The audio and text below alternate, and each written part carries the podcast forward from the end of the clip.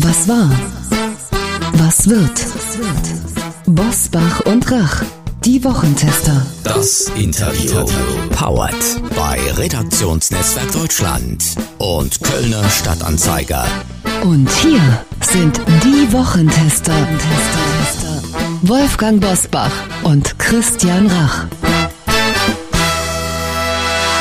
Hallo und herzlich willkommen, Christian Rach hier aus Hamburg. Hallo auch von mir, Hans-Ulrich Jorges aus Santani auf Mallorca. Sie hören heute eine Interviewfolge der Wochentester mit dem Journalisten und Klimavordenker Franz Alt. Kann man sich auf die Politik beim Klimawandel verlassen? Franz Alt gibt dazu mitreißende Antworten. Wir bedanken uns bei unserem Werbepartner Aldi für die freundliche Unterstützung.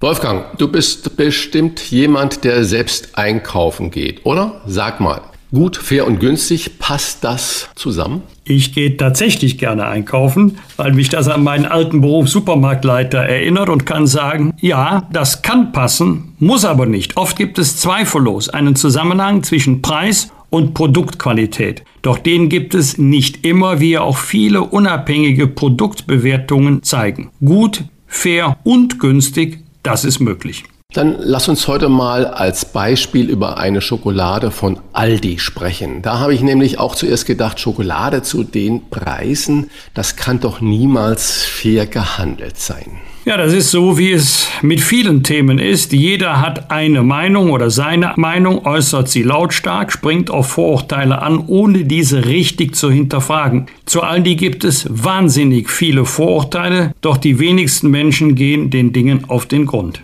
Meinungsfreiheit ist ja unbezahlbar, Qualität nicht. Das ist das Motto von Aldi und deshalb stellen wir die Aldi-Schokolade heute mal auf den Prüfstand. Warum faire Schokolade zum Aldi-Preis möglich ist, erklären wir Ihnen in dieser Folge der Wochentester im nächsten Werbeblock. Heute zu Gast bei den Wochentestern Franz Alt.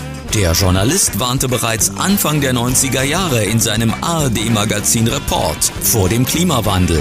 Er analysiert bei den Wochentestern, welche Partei das beste Konzept gegen die Erderwärmung hat. Unsere Erde funkt SOS. Das 1,5 Grad Ziel sei nicht mehr erreichbar, wenn nicht sofort, schnell und im großen Stil die Treibhausgasemissionen verringert würden. So die eindringliche Warnung des Weltklimarates der Vereinten Nationen in dieser Woche. Wir sprechen heute mit einem, Verzeihung bitte, ich erkläre das gleich, Veteranen und Vordenker der Klimabewegung.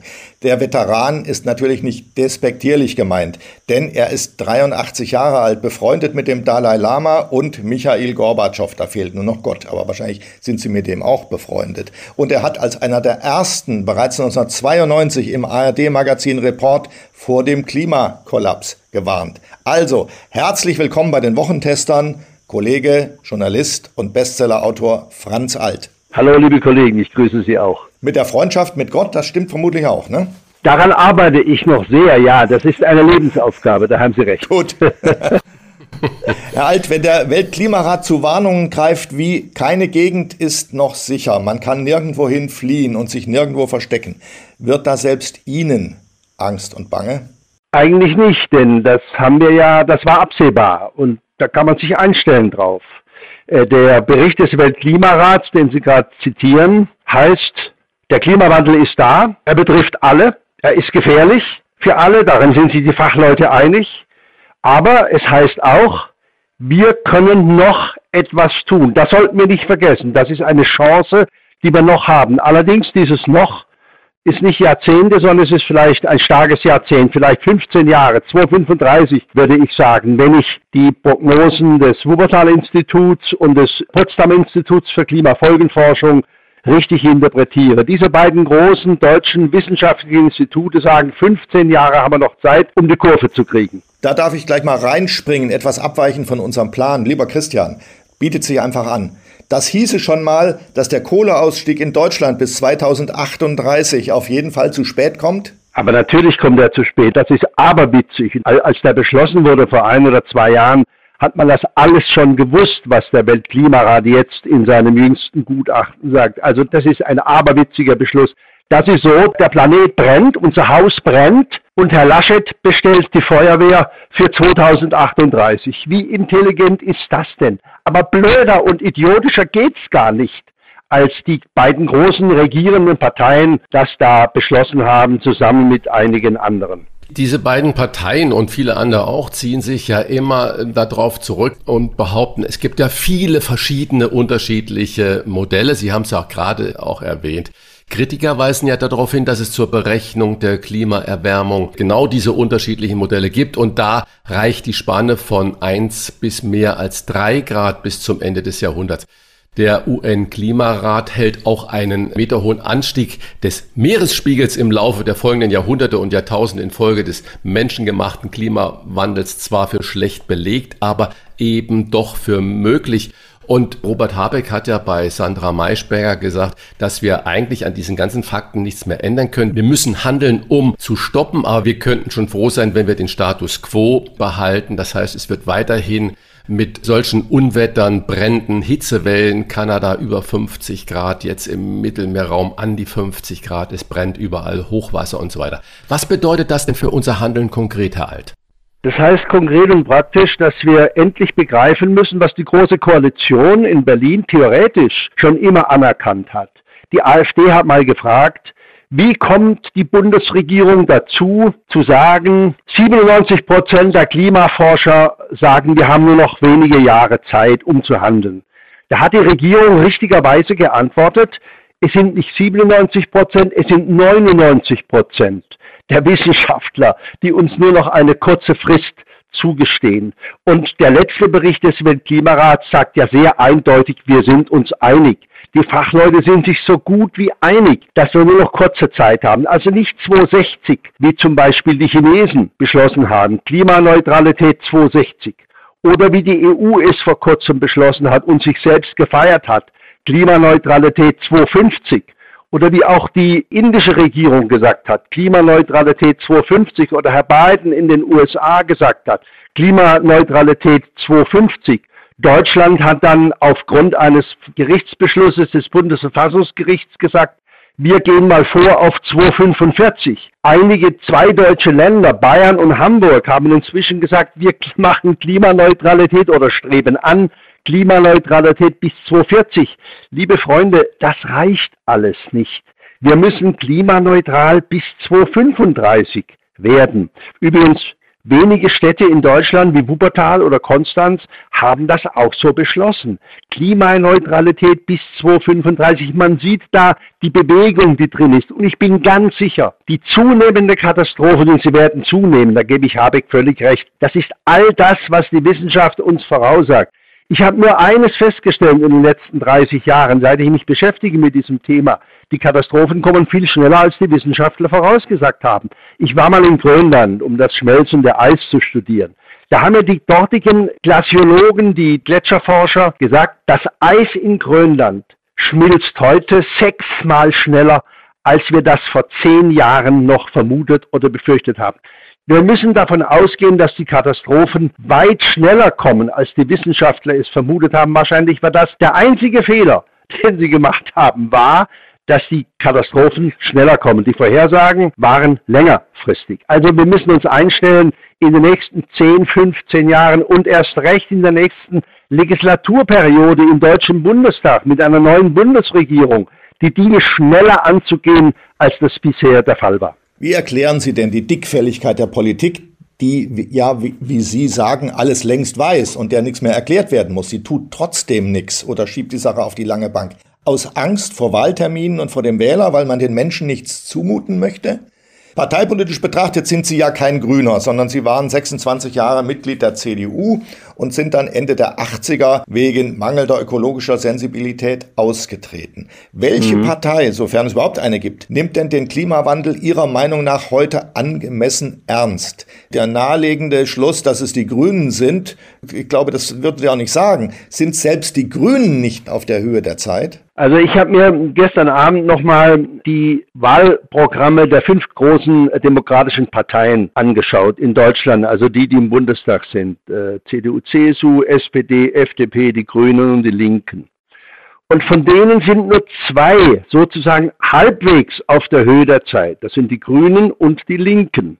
Und als Konservativer bin ich ja von Natur aus kein Freund der Linken. Aber ich muss sagen, bei Umweltfragen sind sie den anderen, den drei Altparteien, die sind nicht nach mir benannt, den drei Altparteien CDU, CSU, FDP und SPD weit, weit voraus. Also am ehesten noch, wenn auch nicht immer deutlich genug, vor lauter Angst vor den Wahlen, da gebe ich Ihnen recht. Auch die Grünen haben sich oft weggeduckt in den letzten Wochen und zeigen keine klare Kante in einem Problem, das das Überlebensproblem der Menschheit ist. Was muss denn noch passieren, bis die deutschen Parteien wirklich aufwachen und eine klare Sprache sprechen? Nämlich, wir brauchen ich sage mal ein paar Beispiele, ganz rasch Solarpflicht für alle deutsche Dächer. Es ist doch Irrsinn, dass wir noch im Jahr 2021 Öl aus Arabien, Gas aus Sibirien, Uran aus Australien, Kohle aus Südafrika hierher importieren und die Sonne scheint kostenlos und umweltfreundlich und klimafreundlich auf jedes deutsche Dach.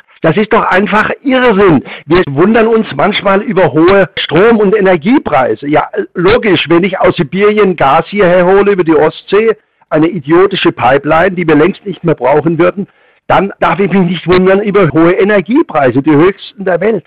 Wenn ich die kostenlosen, die Geschenke des Himmels, Sonne und Wind nutze stattdessen und meine Dächer voll mache mit Solaranlagen, dann habe ich natürlich eine weit günstigere Energiequelle, die keine Folgekosten hat wie Atommüll oder so etwas. Es gibt eine neue Studie aus England, das ist äh, Carbon Tracker, das ist ein Umwelt-Think Tank. Die haben errechnet, Wind und Sonne im Überfluss haben wir. Wir könnten mit Wind und Solarkraft 100 Mal den weltweiten Energieverbrauch weit kostengünstiger und umweltfreundlich so und klimafreundlich sowieso decken als mit den fossil-atomaren Energiequellen, die wir heute nutzen. Also alles ist da. Die Evolution war doch nicht blöd. Der UN-Weltklimabericht da hat die Hamburger stellvertretende Bürgermeisterin Grün und der Hamburger Umweltsenator, weil Sie gerade schon Hamburg erwähnt haben, ja. äh, sich dazu geäußert und haben gesagt, huch, wir sind aber doch erstaunt darüber, was der UN-Weltklimarat jetzt da sagt. Da schlacker ich natürlich mit den Ohren, dass eine grüne verantwortliche Politiker erstaunt sind über das, was der UN-Weltklimarat da sagt. Und wenn ich dann aber, Sie haben ja das gerade auch gut skizziert mit dem Energie, was der liebe Gott uns gegeben hat, die im Überfluss da ist. Wenn wir dann aber natürlich ein Klagerecht haben, dass jeder Bauer, jede kleine Kommune, jeder Verein gegen eine Trasse zum Beispiel klagen kann, dann stehen wir uns natürlich vollkommen im Weg. Und wenn ich jetzt zur aktuellen Politik komme, Angela Merkel hat man ja vor zehn Jahren als Klimakanzlerin betitelt. Und all diese Probleme, die Sie ja gerade auch eindringlich geschildert haben, warum hat sie diesen zukunftsweisenden Titel denn offenbar so vernachlässigt? Warum hat sie da nicht gesagt, das ist Chefaufgabe? Das hätte sie sagen müssen. Das kann sie jetzt noch sagen. Sie hat noch ein paar Wochen Zeit. Also da, das ist für mich noch nicht zu spät. Aber ich gebe Ihnen recht, die gesamte Politik hat dieses Problem verschlafen. Das ist ein grandioses Politikversagen, was wir da beklagen müssen, gerade wir Journalisten, wenn wir uns als Aufklärer verstehen. Seit 30 Jahren sind die Dinge bekannt. Und auch wir Journalisten haben zum Teil versagt. Und jedes Fußballspiel, und äh, ich, ich, weiß, wovon ich rede, ich war jahrelang in der ARD als Journalist tätig. Report wurde oft verschoben wegen Fußball und Panorama und Monitor, also da, wo wir versucht haben, ein bisschen aufzuklären. Das ist, und jetzt wird sogar noch der Weltspiegel verschoben. Also da sind wir Journalisten nicht unschuldig daran. Ihre Kritik auch an den Grünen teile ich klar. Äh, das war zu wenig deutlich. Mein Freund Herbert Kohl, ein Konservativer, einer der ersten in Deutschland, der ersten Politiker, die aufgeklärt haben. Sein Buch Ein Planet wird geplündert war der erste Öko-Bestseller in Deutschland und daraufhin sind auch die Grünen dann gegründet worden. Nochmal, es war ein Konservativer der den Anstoß gab für die ganze Umweltbewegung hierzulande. Also die Politik insgesamt war zu feige. Angst vor den Wählern ist die Hauptsünde der Politik. Und das erwarte ich auch von den Grünen, dass sie wenigstens jetzt im Wahlkampf, das heißt der Wahlkampf und nicht Wahlkrampf, wenn ich die Fußnotendiskussion äh, mir überlege. Da sind auch wir Journalisten wiederum nicht ganz unschuldig dran. Also Wahlkampf heißt kämpfen um das, was du für richtig hältst Und auch die Grünen haben sich da zu oft weggeduckt und haben nicht deutlich gesagt, 250 ist zu spät, 240 ist zu spät. Spätestens 235, das ist die Gnadenfrist, die wir noch haben, müssen wir die Kurve gekriegt haben. Sonst möchte ich nicht mein Enkel sein und auf diesem Planeten dann leben müssen. Die Grünen haben nach meiner Beobachtung in den letzten Jahren alles getan, um sich koalitionsfähig mit der Union zu machen und deshalb vieles rundgeschliffen, was vorher kantiger war.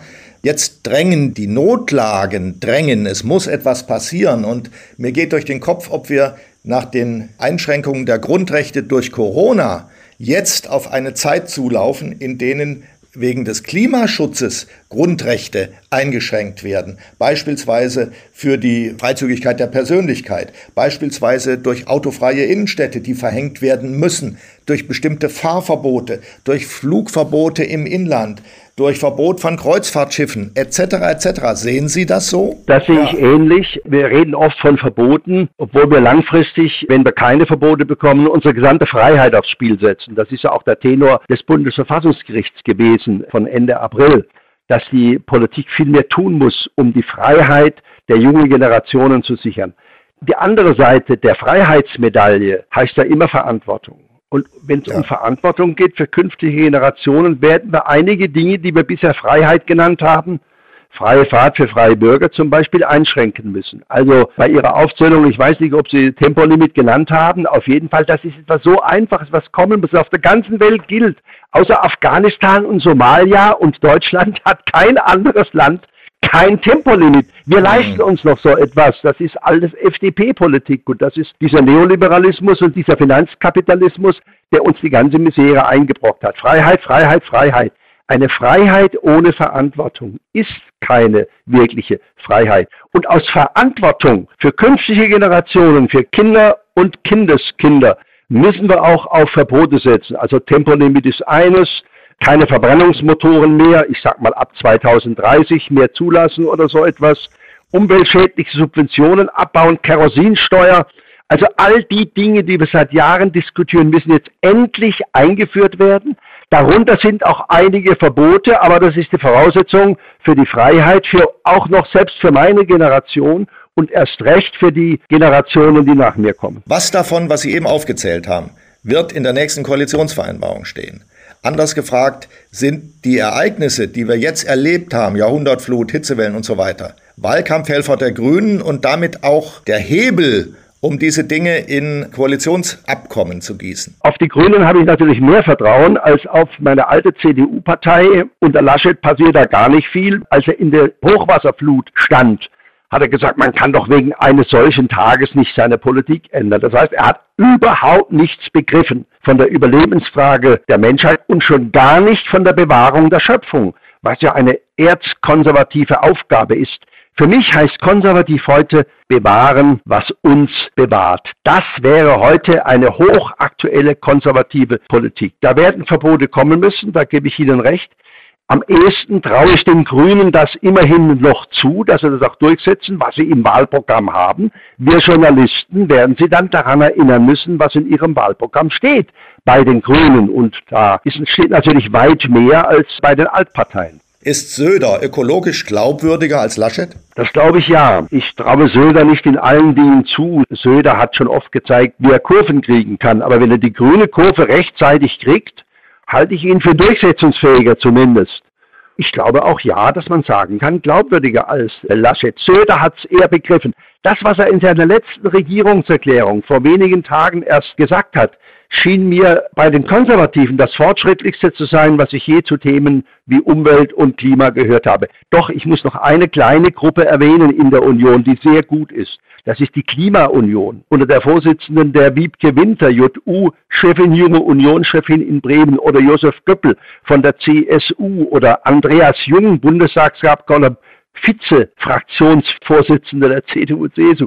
Das sind Leute, denen ich auch in der Union noch eine ganze Menge zutraue. Die Klimaunion hat das progressivste Klimaprogramm in diesen Wochen vorgestellt, diese kleine CDU-Gruppe.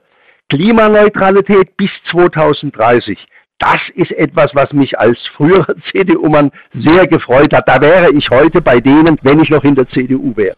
Sie haben das ja gerade schon selbst zitiert, weil so ein Tag ist, ich betone, und liegt auf ein Tag, ändert ja. man nicht die Politik. Das hat ja Laschet gesagt. Sie haben weltweit mehr als 3000 Vorträge über den Klimawandel gehalten, vor dem Sie ja bereits Anfang der 90er Jahre war es, glaube ich, gewarnt Richtig, ja. haben. Wenn Sie jetzt aber mal eine persönliche Bilanz ziehen, und da steht so ein Laschet, der jetzt Kanzlerkandidat der Unionsparteien ist, steht da so ein Tag, da müssen wir jetzt die Politik nicht ändern. Hat die Politik irgendwie überhaupt nicht zugehört oder auf Sie gehört oder auch viele, viele Kollegen von Ihnen gehört? Wie kann man sich dann so hinstellen und sagen, so ein Tag, da müssen wir jetzt nichts ändern? War all Ihre 3000 Vorträge umsonst?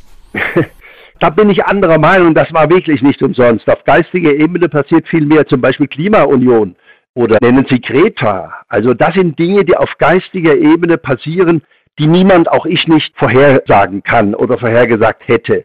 Der Greta-Effekt, das ist etwas, auf das ich immer noch hoffe. Und auch der Heilige Geist, dem ist viel mehr zuzutrauen, als wir uns so vorstellen. Also auch der hegelische Weltgeist, dem traue ich viel mehr zu, als wir Journalisten mit unserer zynistischen und zynischen Berufskrankheit häufig uns vorstellen können. Wir haben überhaupt das Geistige und die geistige Welt und die geistige Ebene total vernachlässigt. In dieser absolut vermaterialisierten Zeit und dem vermaterialisierten Zeitgeist, der Papst hat mal gesagt, dieser Zeitgeist tötet. Und er hat ja recht, wenn ich die Auswirkungen des Finanzkapitalismus sehe. Das ist alles, diese geistige Ebene ist 300 Jahre lang nach der klassischen Aufklärung einfach vernachlässigt worden. Wir brauchen eine neue Aufklärung, sozusagen eine Aufklärung der Aufklärung. Und da muss der Aspekt der geistigen Welt, eine ganz zentrale oder wenn Sie wollen, spirituellen Welt, Karl Gustav Jung würde sagen, die Seele. Die Seele ist die einzige Großmacht auf dieser Welt, die ich anerkenne. Das hat Karl Gustav Jung gesagt und der Alt sieht das heute genauso. Also diese geistige Dimension Greta oder was 89 in Deutschland passiert ist, was kein Journalist hat vorhersagen können, dieses Wunder einer friedlichen deutschen Wiedervereinigung oder das politische Wunder eines Michael Gorbatschow, den ich sehr gut kenne. Das war alles nicht vorhersehbar. Auch wir Journalisten haben das alles nicht gesehen. Da sieht man, was wir vernachlässigt haben. Es ist eine Dimension, die immer noch dafür sorgt, dass gelegentlich Wunder passieren, die wir uns gar nicht mehr vorstellen können, weil wir so absolut vermaterialisiert sind und geistlos geworden sind. Das ist eines der Hauptprobleme unserer Zeit. Welche Strategie empfehlen Sie denn? Die Grünen scheinen dazu zu neigen, dass der Staat den Rahmen setzt für Klimaschutz. Die andere Strategie, von der FDP im Wesentlichen vertreten, sagt, man muss freiwillige Anreize geben für die Entwicklung neuer Technologien. Was ist Ihr Weg? Was ist erfolgreicher? Also wir brauchen eine gute Mischung. Ich würde mal ein neues System, das wir wollen. Ludwig Erhard würde heute sagen, eine Fortsetzung der Marktwirtschaft, der sozialen Marktwirtschaft, also nicht der total freien Marktwirtschaft, sondern der sozialen Marktwirtschaft, die in den ersten Jahrzehnten der Bundesrepublik ja auch überraschend erfolgreich war hin zu einer sozial-ökologischen Marktwirtschaft.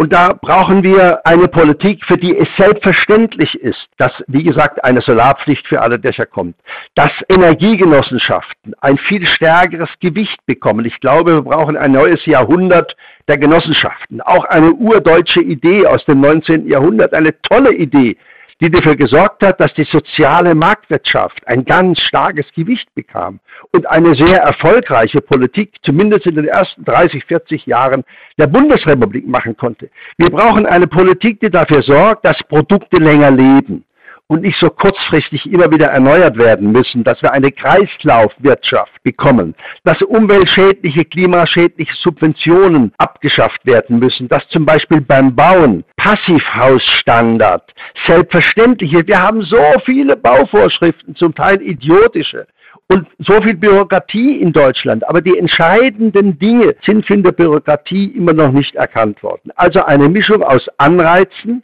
zum Beispiel das Erneuerbare Energiegesetz, das wir Hermann Scheer oder Hans-Josef Fell im Wesentlichen verdanken, aus dem Jahr 2000, das immerhin dafür gesorgt hat, dass wir heute im Jahr 2021 rund 50 Prozent des gesamten Stroms in Deutschland erneuerbar erzeugen.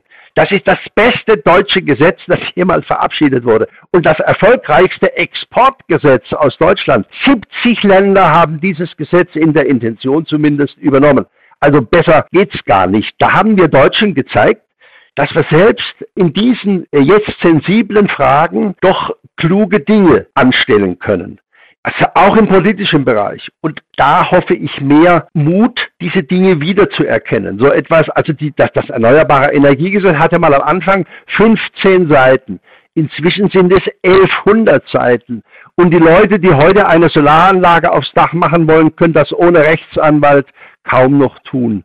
So kompliziert hat man das bewusst gemacht natürlich. Warum? Weil Deutschland ein Lobbyland ist. Und die äh, alten Energiekonzerne und die alten Autokonzerne, die immer noch auf ihre alten Technologien setzen, in der Politik ein weit größeres Gewicht haben, als ihnen eigentlich zukommt. Natürlich ist nicht jede Lobby verkehrt und falsch und geht in die falsche Richtung.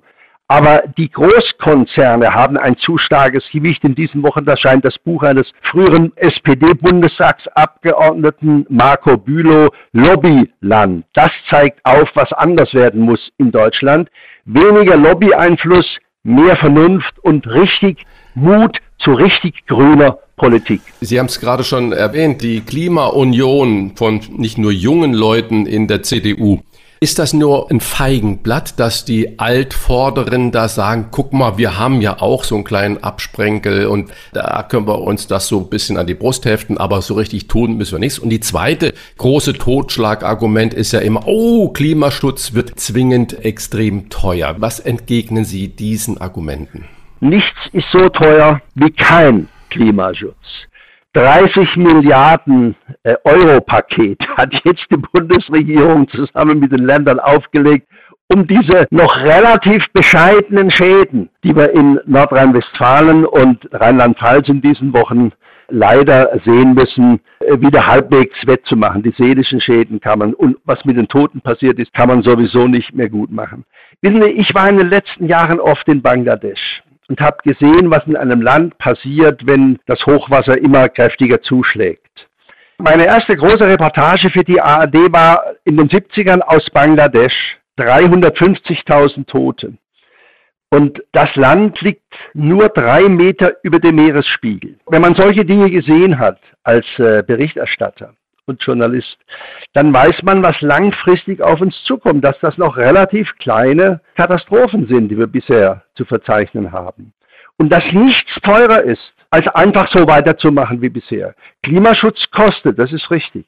Aber kein Klimaschutz kostet unsere Zukunft. Also nichts ist so teuer wie kein Klimaschutz. Das ist das Erste, was ich sage. Und zweitens, mehr Mut von allen Parteien. Das müssen wir Journalisten weit intensiver einfordern, als das bisher der Fall war. Ob die Klimaunion nur ein Feigenblatt ist, das kann man bezweifeln. Ich glaube nicht, dass Herr Laschet glücklich ist, wenn er aus der eigenen Partei Zunder bekommt, wegen seiner laschen Klimapolitik. Als ich Helmut Kohl angegriffen habe, wegen seiner nach atomarer Nachrüstungspolitik war er auch nicht begeistert. Einige außerhalb der CDU haben damals gesagt, der Alt ist ja nur ein Feigenblatt. Kohl hat das überhaupt nicht gesehen. Der Kohl hat sogar gesagt, endlich sind wir den Alt los, als ich ausgetreten bin. Also ich glaube nicht, dass die Parteioberen in der CDU diese äh, sehr aktive Klimaunion als Feigenblatt betrachten, sondern die sind eher verärgert darüber, dass es sogar in der Union vernünftige Klimaschützer gibt. Wie verhindern wir denn, dass wir maßgebliche Kräfte und große Massen im Volk verlieren auf diesem Weg? Also ähm, Klimaschutz ist teurer. Viele können ihn sich nicht leisten, wenn man die, die individuellen Verhältnisse ansieht. Wie will man verhindern, dass die dann frustriert zur AfD wechseln? Und wenn wir es im Weltmaßstab betrachten, in den chinesischen Medien ist der Bericht des Weltklimarats überhaupt nicht dargestellt worden. Wie schafft man es, ich meine, hier wird diskutiert, ob in der Kantine von VW noch Currywurst gegessen wird. In China äh, qualmen die Kohlekraftwerke. Wie ja. bringt man die Chinesen hier dazu, weltweite Verantwortung zu übernehmen? Da gibt es ein Rezept. Äh, wenn du willst, dass der andere was tut, dann musst du es selber tun. Das weiß jeder, der in einer Partnerschaft lebt. Das ist im Privaten nicht anders wie in der Politik.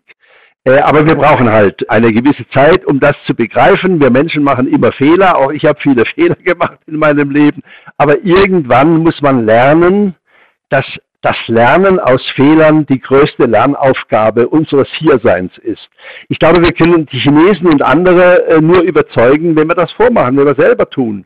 Und das hat ja, hätte ja auch große Vorteile für die deutsche Wirtschaft. Die deutsche Wirtschaft und die Solarforschung in Deutschland ist ja weltweit führend nach wie vor. Bei den ganzen Umwelttechnologien. Wir könnten Millionen Arbeitsplätze schaffen. Biden hat das ja übernommen, dieses Argument. Millionen Arbeitsplätze durch Klimaschutztechnologien. Da kann ich Ihnen nur zustimmen. Wir haben heute im Bereich der erneuerbaren Energien, die wie gesagt im Strombereich nur 50 Prozent produzieren und die andere Hälfte ist immer noch fossil atomar, bereits weit mehr Arbeitsplätze als in dem Bereich äh, der, der anderen 50 Prozent erneuerbarer Energien. Wir haben noch rund 20, 25, vielleicht 30.000 Arbeitsplätze in der Kohle.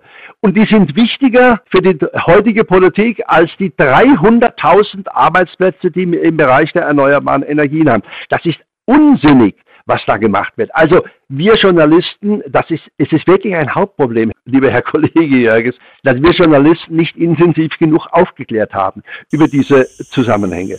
Aufklärung ist unser Job Absolut. und die Politik, die AfD wird umso größere Erfolge haben, je länger die Politik feige ist, die die Altparteien feige sind. Je feiger sie sind, desto mehr kann die AfD einfach ernten. Ja. Herr Alt, äh, Sie waren nie feige und mal weg von der Klimadiskussion, die wir ja jetzt ja ganz toll da geführt haben. Sie haben bei Dreisat früher das Magazin Querdenker moderiert. Ja. Sie hatten bislang, glaube ich, kein Problem mit dem Titel Querdenker. Bleibt der Missbrauch durch die Demonstranten, die sich auch als Querdenker bezeichnen, Ärgert Sie das denn oder lachen Sie darüber? Also am Anfang habe ich mich geärgert, inzwischen lache ich darüber. Äh, wissen Sie, meine Querdenker, ich will mal ein paar nennen, um den Unterschied deutlich zu machen. Meine Querdenker, das waren Michael Gorbatschow, der Dalai Lama, Hermann Scheer, Eugen Drewermann, Ernst Ulrich von Weizsäcker und solche Kaliber, die wirklich was zu sagen hatten, die Querdenker waren und mutig waren. Die heutigen Querdenker muss ich nicht beschreiben, das weiß jeder selbst, also das ist geradezu lachhaft, äh, dass die Leute sich Querdenker nennen, die nichts wollen als eine reaktionäre Politik, mindestens reaktionär, und den alten Nationalismus herbeibeten wollen, der nichts anderes war als Krieg, Krieg, Krieg. Also mit den heutigen Querdenkern können wir wirklich keine Zukunft gestalten, da braucht man mutige Politik und Politiker, die begreifen, dass der Klimawandel oder besser gesagt die Klimakatastrophe, sie ist ja da, es ist ja kein Wandel mehr, es ist bereits eine Katastrophe, wir haben es gerade erlebt durch die Hochwasser und durch die Waldbrände weltweit, die halbe Welt brennt ja zurzeit dass wir hier eine völlig andere und mutigere Politik brauchen. Sie haben mehr als drei Millionen Bücher zu politischen und spirituellen Themen verkauft. Drei Millionen. Und ihre Internetseite heißt Sonnenseite, die symbolisch für das steht, was sie seit Jahrzehnten umtreibt. Engagement, Gottvertrauen und das Vertrauen in den Menschen. Herzlichen Dank für dieses Gespräch. Franz Halt, bleiben Sie gesund und tatkräftig. Bleiben Sie gesund und munter und weiter aufklärend. Ja, und rütteln Sie auch weiter auf, weil solche Stimmen brauchen wir. Danke. Okay, schönen Dank. Danke. Aber gerne geschehen. War schön mit euch. Fragen und Anregungen für Bosbach und Rach? Kontakt at diewochentester.de Aldi ist heute unser Werbepartner und wir haben Ihnen versprochen, wir stellen die Aldi-Schokolade auf den Prüfstand. Faire Schokolade zum Aldi-Preis. Geht das? Hier kommen jetzt erstmal die Fakten. 98% der kakaohaltigen Eigenmarkenprodukte von Aldi enthalten zertifiziert nachhaltigen Kakao. Die Schoko Changer Schokolade ist zum Beispiel Fairtrade zertifiziert. Aldi sagt über diese Schokolade, es ist die fairste und am verantwortungsvollsten bezogene Schokoladentafel, die Aldi je auf den Markt gebracht hat. Und die gibt es in drei Sorten. Hazelnut, 70% Dark Chocolate und Salted Caramel. Für die Produktion des Choco Changers setzt Aldi die Beschaffungsprinzipien der Tony's Open Chain um. Sie garantieren unter anderem höhere Kakaopreise für Bauern, langfristige Verträge mit ihnen und rückverfolgbare Kakaobohnen. Entdecken Sie fairen Genuss und stellen Sie Ihr Vorurteil auf den Prüfstand in Ihrem nächstgelegenen Aldi-Markt und im Internet unter aldi-nord.de slash Meinungsfreiheit. Und südlich des Ruhrgebietes unter aldi-süd.de slash Schokolade. Das waren die Wochentester, das Interview mit Unterstützung vom Kölner Stadtanzeiger und dem Redaktionsnetzwerk Deutschland. Wenn Sie Kritik, Lob oder einfach nur eine Anregung für unseren Podcast haben, schreiben Sie uns auf unserer Internet- und auf unserer Facebook-Seite. Fragen gerne per Mail auch an kontakt@ diewochentester.de. Die Wochentester zusammengeschrieben, also nochmal kontakt at diewochentester.de. Und wenn Sie uns auf einer der Podcast-Plattformen abonnieren und liken, freuen wir uns ganz besonders. Danke für Ihre Zeit. Die neue reguläre Folge hören Sie am Freitag, Punkt 7 Uhr. Die Wochentester einschalten. Was war? Was wird? Wolfgang Bosbach und Christian Rach sind die Wochentester. Ein Maßgenau Podcast. Powered bei Redaktionsnetzwerk Deutschland und Kölner Stadtanzeiger.